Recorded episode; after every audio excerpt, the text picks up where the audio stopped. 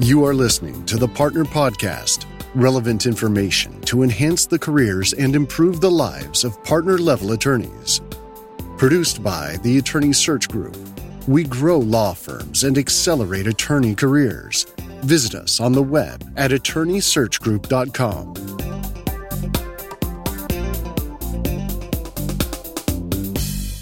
Hi, this is Scott Love, and thanks for joining me on the Partner Podcast.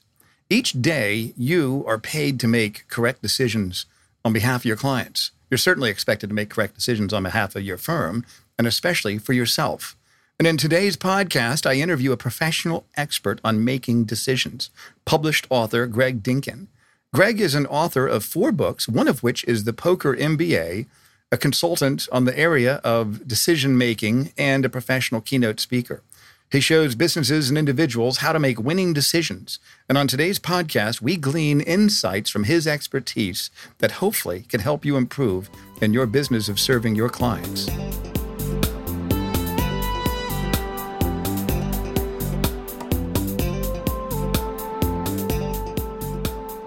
I've got with me on the show today a close friend, Greg Dinkin. I've known Greg for years. He is a decisions coach He's the author of four books, including The Poker MBA and The Leading Man, and a professional keynote speaker.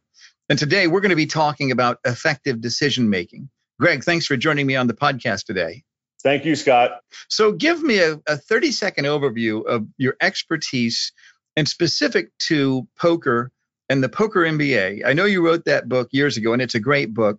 Tell me about your journey to write that book and, and a little bit about what the book is about. I got an MBA and I was working at Price Waterhouse, and I realized that I learned more about business from playing poker than I did from going to business school. So that was the thesis behind the book.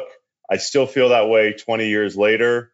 That yes, I learned certain things in business school about reading a financial statement, but ultimately the core of understanding people, reading people, decision making, negotiation I learned much more from playing poker professionally. Well, this is interesting. And let me kind of give you some pushback on that. You're telling me that grinding it out, folding 95% of the time, sitting in card rooms, eating bad food, uh, all those things contributed to your success and your knowledge about business. What are you talking about? What does that mean exactly? Well, I love that you you said eating bad food because because this could take us to a whole other conversation. But in 2006, I started getting healthier. I hired a holistic health coach from the Institute for Integrative Nutrition, and I also became a holistic health coach. And then my biggest win as a poker player, which was in the 2006 World Series of Poker, where I won $102,000, was when I started eating better.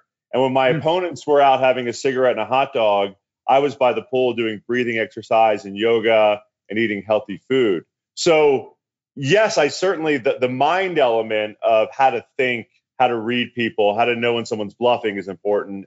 And then a whole other element because poker players are really mental athletes now. So the ability to, and mindfulness uh, is big in law firms, right? So remaining cool. Look, poker is all about adversity. Bad things are happening to you, right? You're tired, right. you're losing, you've got aces, and your opponent draws out on you. And and after all that happens, can you still play your A game? So yeah, absolutely. So poker continues to teach me lessons, but yes, absolutely more from grinding it out in poker than going to business school. And I've done both. You know, this is interesting because we share this as a common hobby. And I, I don't play at the level that you do, I'm sure. I get maybe one night a week and I don't do cash games. I just do tournaments because it mitigates the risk. And the advantage, if you're a good player, is, is pretty high. But spending time with real hardcore professionals that are truly professionals in every sense of the word in games such as this. I remember spending time with one of them.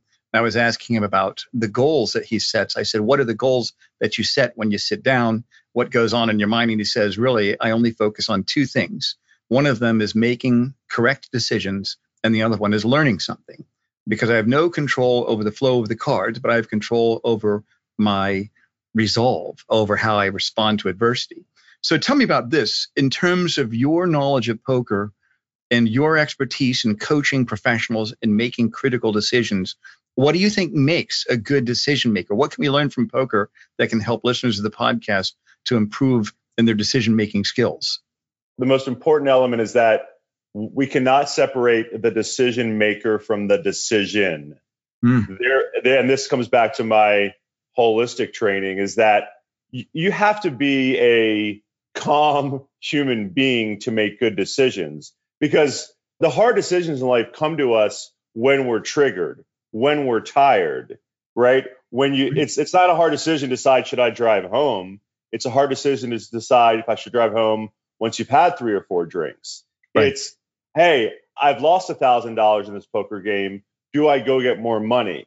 So really it's to deal with adversity, to deal with a difficult client, to deal with a difficult judge, it's okay, am I centered enough to take this adversity, to deal with these bad beats, this bad luck, which is inevitable, and still continue to make good decisions? I liken it to the company Christmas party. Everybody shows up at seven o'clock with their tie tied in a good mood and they say the right things. And by 11, the wheels start coming off, right? right. And, and, so it's it's really that ability to no matter what happens, and it because look, bad things happen. It's how can you continue to make great decisions in the face of being tired, in the face of being triggered, when you're losing, when things are going against you. Well, let's look down that path a little bit. And from your expertise, I know that you spent time in law firm offices teaching people to use poker as a vehicle to understand decision making. And you have firsthand experience in some reputable firms in doing that. And looking at the world of partners, the adversity they go through, much of it is beyond their control, such as a client merging. They've lost their best client. 50% of their revenue is gone overnight. Or the firm that they're with merges, and now three years later, they're conflicted what was a vibrant practice has diminished over something they had nothing to do with, or there's a change in leadership, or there are departures, departures of partners where a lot of their referral sources have left. There are so many variables beyond their control that affect their ability to grow their practice. So, and you're telling me that the step that they should take first is to improve their own mental health, to improve their own physical health. What are some action steps an attorney can take to get to that space to where they have the physical and the emotional reserve from which to draw to overcome adversity? I'm afraid this is going to be a very boring answer. and it's just the basics, right? Sleep, hydration, right. nutrition, exercise. Right. And, and I'll, I'll give you a more salient example. So, people who meet me will often say, Hey, are you a yoga teacher? You seem very zen. And if they only knew me as a kid, as the most hot tempered. If I lost a soccer game or I was playing basketball and the ref made a bad call, I would throw a temper tantrum. So I had to develop this not because it's natural for me, but because if I didn't do that, I would go broke playing poker. Right, right. So, so fundamentally, you know, it's amazing. I'll play poker for people for 12 hours and they won't drink any water. Well, your brain function is not going to be as high when you're dehydrated. So a lot of the basics are just obviously, and this is not so easy, right? When you're locked in a deal, when you're when you're an M&A lawyer and you've been up for 15 hours, it's not so easy, right? Hmm. But the, the, fundamentals of obviously good sleep, good nutrition. But I'll give you a more salient example. So somebody sends me an email that pisses me off, right? Right. And I'm I'm ready to go. Like I'm not Zen. So I just let them have it. Like I take it out on my keyboard and I tell them off and I say everything I want to say. And then I hit send. Except here's the trick I send it to myself. Hmm. and I send it to myself. I give it oh, hopefully overnight if I can. And then I look at it the next day. So, and then I look at the next day and, and hopefully I have some perspective. Or when I was running my literary agency, I would send it to my partner and let him look at it. That's always a good technique too. So the idea is that we're, we're human. I'm not asking you to be to be zen and never get upset we're going to get upset it's when those things happen how do you react and can you react in such a way that's not bad for your bankroll or business? So my sending that email to myself is not hurting my business. That's a great tip. Yeah. It gives people a chance to step back. And, and i found that the more i mature the less i have to have regret over bad communication choices to other people. And, and I'm, you know, I think it's it's something that you get with maturity. But I think that's a great tip, even if there's somebody that might not yet be a partner that's listening. write the email to themselves or send it to a friend and get that feedback. Oh, oh, go ahead. I was gonna say my brother and I have this running joke. He's very busy. He's got kids. He works hard, and and he'll laugh. But yeah, you know, I just did a 90 minute hot yoga class and kicked back with a novel, sort of making fun of my lifestyle. So, so I will say to to the attorneys out there, if you can just get outside and take a five minute walk around the block, if if you can, maybe you can't take a lunch break and you eat at your desk, but take five minutes and take a walk. Maybe you can't get to the gym for an hour and a half. Get there for 15 minutes. You know, do a gentleman's workout. Take take some of your briefs into the sauna and read them while you're getting a sweat. I think there are little things you can do. It's not all or nothing. It's not, you know, quit your practice and train for a triathlon. It's just do what you can to to keep yourself in the right frame of mind. Do you think that having good habits is something that can help a lawyer get in better emotional shape? And I don't mean good eating habits or workout or diet or rest. I'm talking about other success habits such as writing goals, keeping a journal, doing a little bit every day, things like that. What, what do you think about that, Greg? I know a, a real successful guy, and he paints every morning, and it really seems to help his business. Hmm. So, why don't you elaborate on that for us, Scott? Oh yeah, yeah. You're you're talking about me. I'm like, I do that too. yeah, I think well, you were. I think you were leading the witness a little bit there. So why, why don't you? I did. Well, elaborate? I'm like, well, I want to know who this person is so I can talk right. to him. But right. no, you're right. I remember uh, several years ago getting back into art, into watercolor art. And if anybody's listening, my watercolor page is Watercolor Addict. It's on Instagram. And sometimes I'll sell my work, but many times I'll ask people to make a donation to a charity or whatever. I mean, that's that's not the focus. Sometimes people will say, "We want you to, I want you to do a custom piece for me. I want to commission you," and I just lose interest in that because that's not the whole point for me. The point for me is I want to be creative because when I'm creative, when I'm exercising and massaging that part of my brain, I've got a head start on solving problems for the day. I have this built this reserve of energy from which I can draw later on when I get into a tough spot. And I find that I can find solutions a lot easier to complex challenges. When I've done creative work in the morning, I think some people, probably even like yourself, kind of giving it back to you, Greg, being a successful author, you've probably written a lot and you've developed a discipline, a certain habit of doing that every day. And I'm assuming that that ritual gives you energy to withstand adversity in your life. Is that an accurate assumption?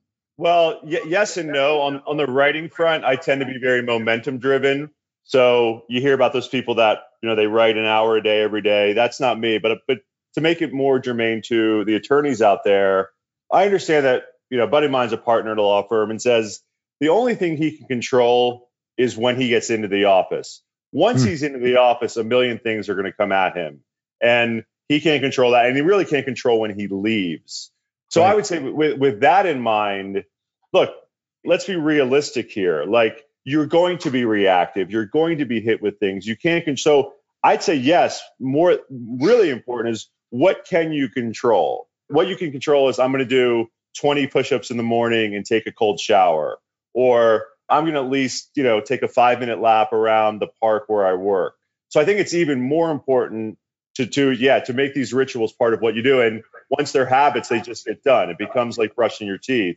And yeah, whatever that is, if it's writing in a journal in the morning, if it's doing push ups, if it's a cold shower. But I think these rituals become that much more important when you're in a stress filled environment where you don't always have control over your schedule. So if you could take this and synthesize it into three or four suggestions for the partner listening right now. Those areas over which this partner has control. One of them is the food choices, right? Sure. Yep. They've got control over what they put in their mouths and uh, cutting back on the booze too. Uh, the food choices, what they, the inputs in terms of help. They have control over their sleep. Most of the time, I'd, I'd assume they can control what time they go to bed, go to bed earlier, and I know for many people listening, they just might be in a cycle where they just they're working insane hours. But if they can't take a day or two off, number three, they could take breaks. I liked what you mentioned about taking a short break. And I believe that when you're in the healing space, that's when you build strength. When you lift or train with your trainer, you don't train the same muscle two days in a row. You want to take a break because that's when you build strength. But what are some other things that you think attorneys have control over that can give them energy to build that reserve from which well, they can during times of adversity? A real important principle that is applicable here is the notion of crowding out and focusing on what you're adding as opposed to what you're eliminating. Because, so in other words, if you fill your plate with some greens or some broccoli, then there's less room. There's going to be less room in your stomach for dessert or for the unhealthy things. So I would, I would just, the main point I would make is focus on what you're going to do as opposed to what you're going to eliminate. Yeah. So, for example, rather than saying, I'm not going to waste so much time on fantasy football or I'm not going to watch TV, just say, I will take things where you can check a box and say, okay, I will read one bedtime story to my kid before they go to sleep. I will get to the sauna at least twice a week. I will make sure that, it, if nothing else, I have a healthy smoothie to eat. Look, let's be realistic. At 10 at night, you're working on a deal, they're ordering Chinese, fine, get the Chinese. But as long as you've had your smoothie with some healthy things already, you're going to get the good things. So, my, my main thing is focus on adding and getting the good stuff as opposed to what you have to eliminate. Because if you get the good stuff, the stuff you have to eliminate will be crowded out quite a bit.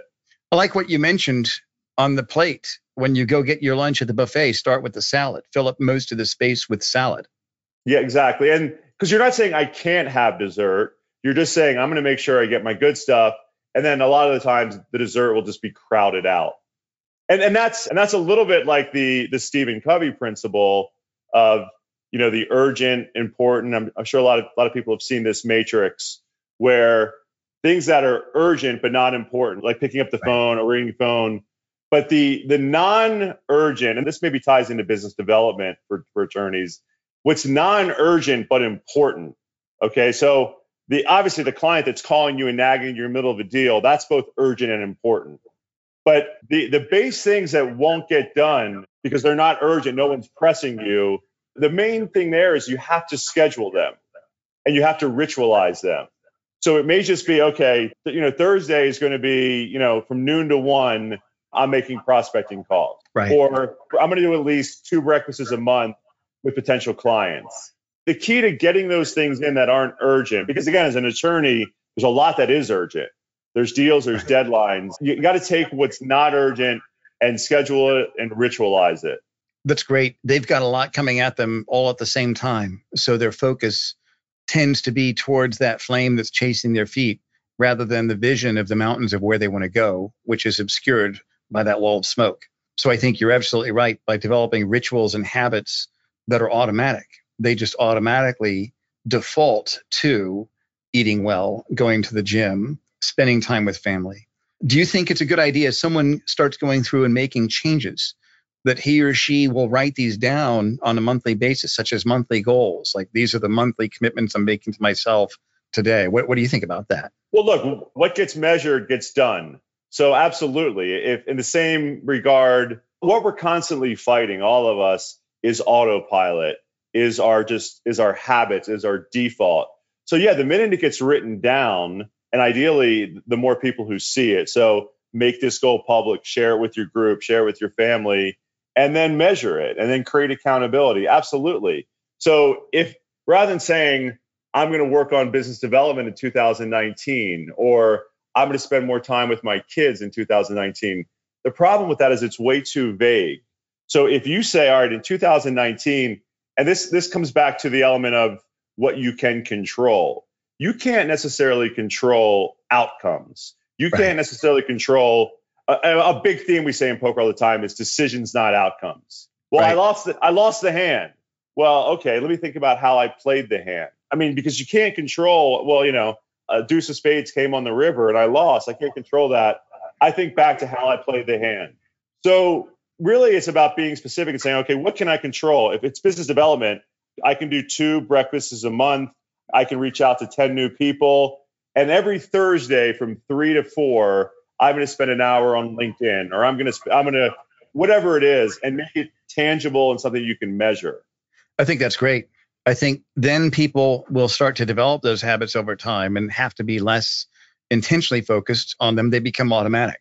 Exactly. Yes. So let me kind of move into how to make a good decision and mitigate the risk. So let's say we built up our reserves, we're making good habits, we have the ability to withstand more adversity, we've got our mental focus where we are dispassionate about results and focused on the inputs, knowing that results will improve over time.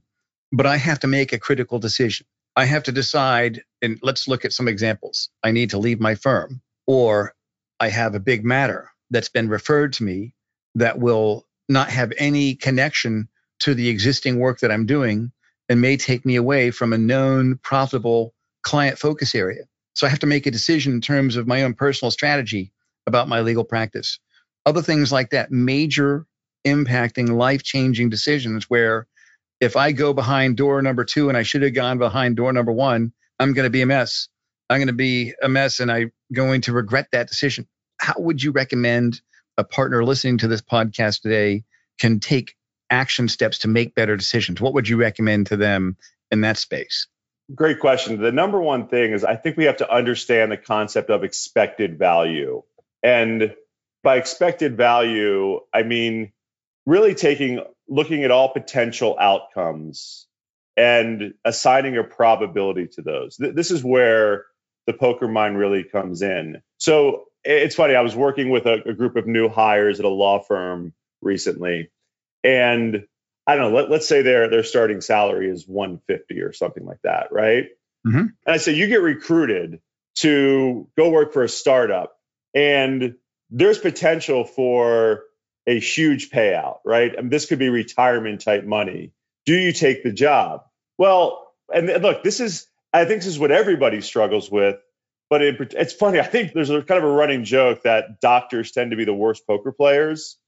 and I think the reason why is doctors and scientists really struggle with imperfect information because they're, they're trying to find a formula for this. And there's not a formula. But you so but you have to go through the process and say, okay, yeah, there's a scenario. Let's walk through the potential scenarios here. There's a sure. scenario where if I take this job, the company's going to go public and I make 5 million. There's also a scenario where they're at least giving me a base of 50. And so there's a scenario where I'm just going to make my base of 50. And then there's some other scenario where they do okay and end up making 100. Well, you now have to actually go through the probability and you go, well, how do you know? you that's just it. You don't.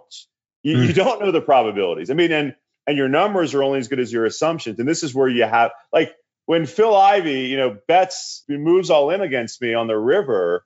Is he bluffing? I don't know. But I have to then say, okay, he's either on a complete bluff, he either has a flush, or he either flopped a set, and I'm going to assign a probability to those things. So you start with the numbers, right? yeah, five. There's there's a I think a five percent chance that this thing could go public, or maybe there's a one percent chance, and then you hmm. go through and through a, a sign of probability. So I do think there has to be a sound understanding of, of probability and expected value. Uh, I don't know if I properly explained that here. So let's just kind of translate that into a decision that a partner has to make about a career move. Should I stay sure. with my current firm where I'm a known entity, but I believe that my star is starting to uh, shine a little bit darker. It's not as bright. I'm in the shadow of other people. Or here's another option that I have where it's an unknown firm, but it seems to have a good organizational development component to it. They put some thought into creating a partnership that's healthy, where I don't feel there's any risk with the firm itself. And I feel that I could be a key player in that firm. I can be more significant than I am with my current firm.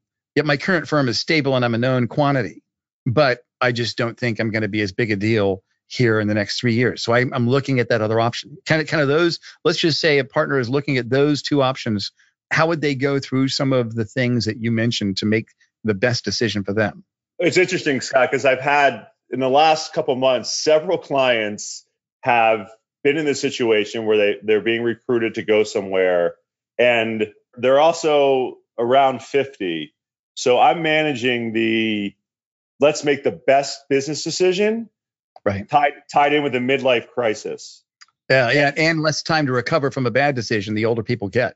Well, yeah, and so and just to you know, give the audience a little bit about what I do, I call myself a decisions coach, and I often straddle the line of strategist and therapist. And mm-hmm. so to understand this decision, I, again, we start with the numbers because the numbers are the easiest, right? Let me make an approximation of what I think my income is going to be, you know, over the next three years, five years, 20 years, and analyze those for both firms, right? And then a lot of it is self knowledge. You know, I have a client now who's being recruited, and the company that's recruiting him, from an outsider's perspective, it just makes sense on so many levels for him to move. Like anyone looking at this objectively would say, take the other job. But in doing his own self analysis, he's such a creature of habit. Now, and there's fear of the unknown, and there's no right answer for any individual. But in that situation, is his fear of the unknown really preventing him from what's the better opportunity? Or is his fear of the unknown saying, I'm willing to pass up upside? I'm willing to pass up a better opportunity because I so I so value stability. So it's hard to make these great decisions without the self-knowledge of, hey, what truly makes me tick? And then hmm. you have to then you stop and ask yourself, is this fear of the unknown? Is it something that, hey, it's normal? I just got to understand it and deal with it and, t- and take what really is the better offer? Or is my gut really telling me something that maybe I should stay? And maybe the familiarity of, of having my peers is something I've overlooked. It's interesting when I talk to people about making a move because I have an interest. If a partner goes to another firm, I get a placement fee. But I found that the best way to help a partner make that decision is to totally detach from that outcome, where I don't even look at that, where I make money when it's a good placement. And if it's not a good placement, if that partner never should have gone to that firm, then I don't want them to go to that firm because I know it's going to happen six to nine months later and that's going to be awful. And so I've actually found that I will coach people to stay with the firm. Here I am calling to recruit them, but after I hear their story and what they want, I say, you shouldn't leave. I mean, they're, they're kind of surprised to hear someone like me tell them that because if they move and they shouldn't move, then it's going to be miserable for everybody, even myself, because I'm connected to both the client and the candidate. So I found by coaching them and telling them, don't feel any pressure from me that after you look at something and you decide you want to stay, that it's a better option, then you need to do that.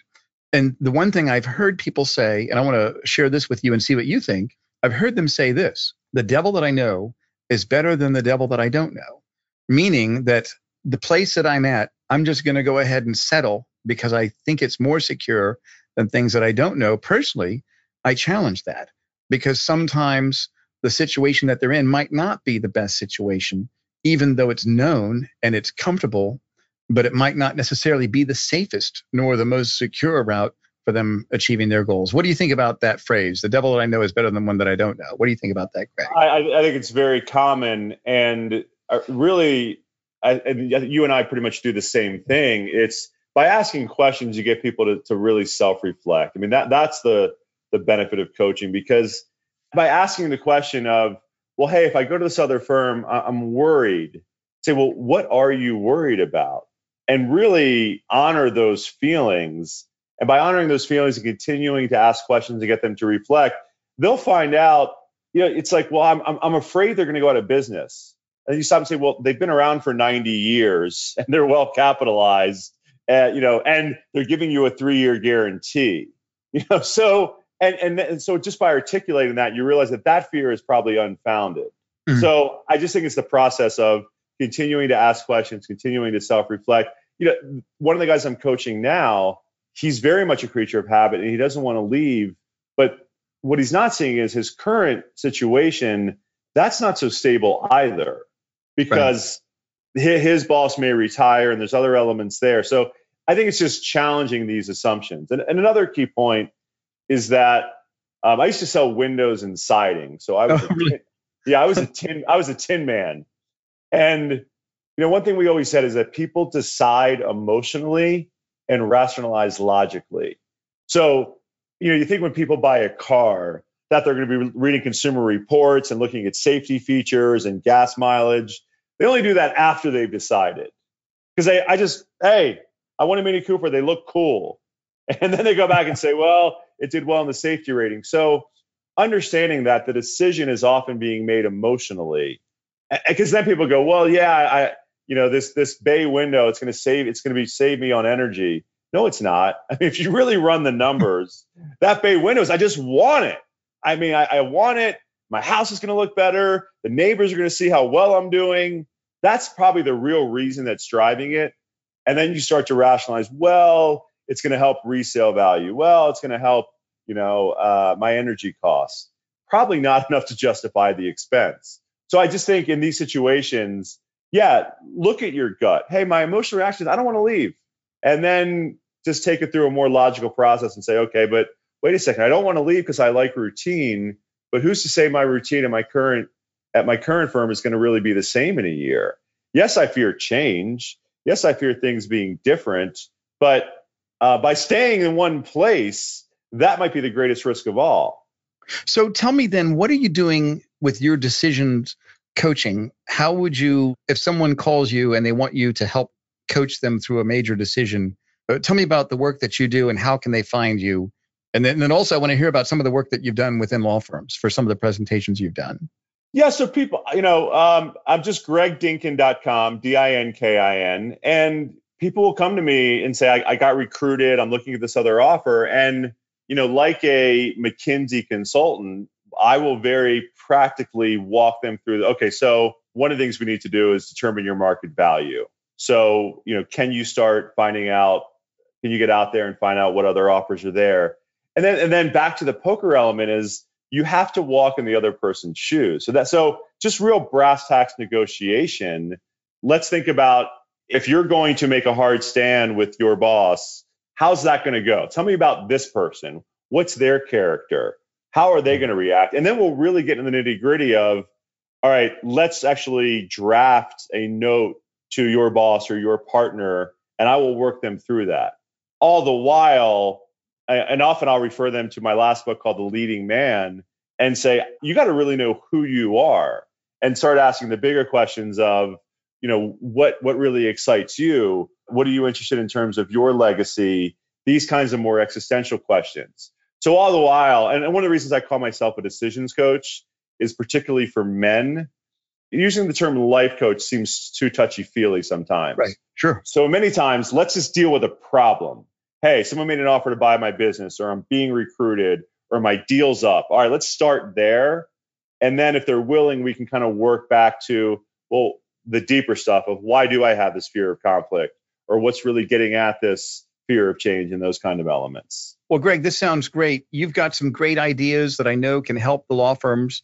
But one thing before we go, tell me about some of the things that you've done for the law firms inside them. Like I think you mentioned you did a, a, a gamification of decision making through uh, teaching poker skills at associate retreats or things like that. What are the, some some of the things you've done within law yeah, firms? So, so I've, I've worked with law firms where I've done some events where I will teach poker Mm-hmm. And so that's more of a team building event where I teach poker, people learn something fun. We'll often play. I'll point out tells and tendencies, and then often combine that with a workshop that gets more into decision making, negotiation, deal making, that kind of thing.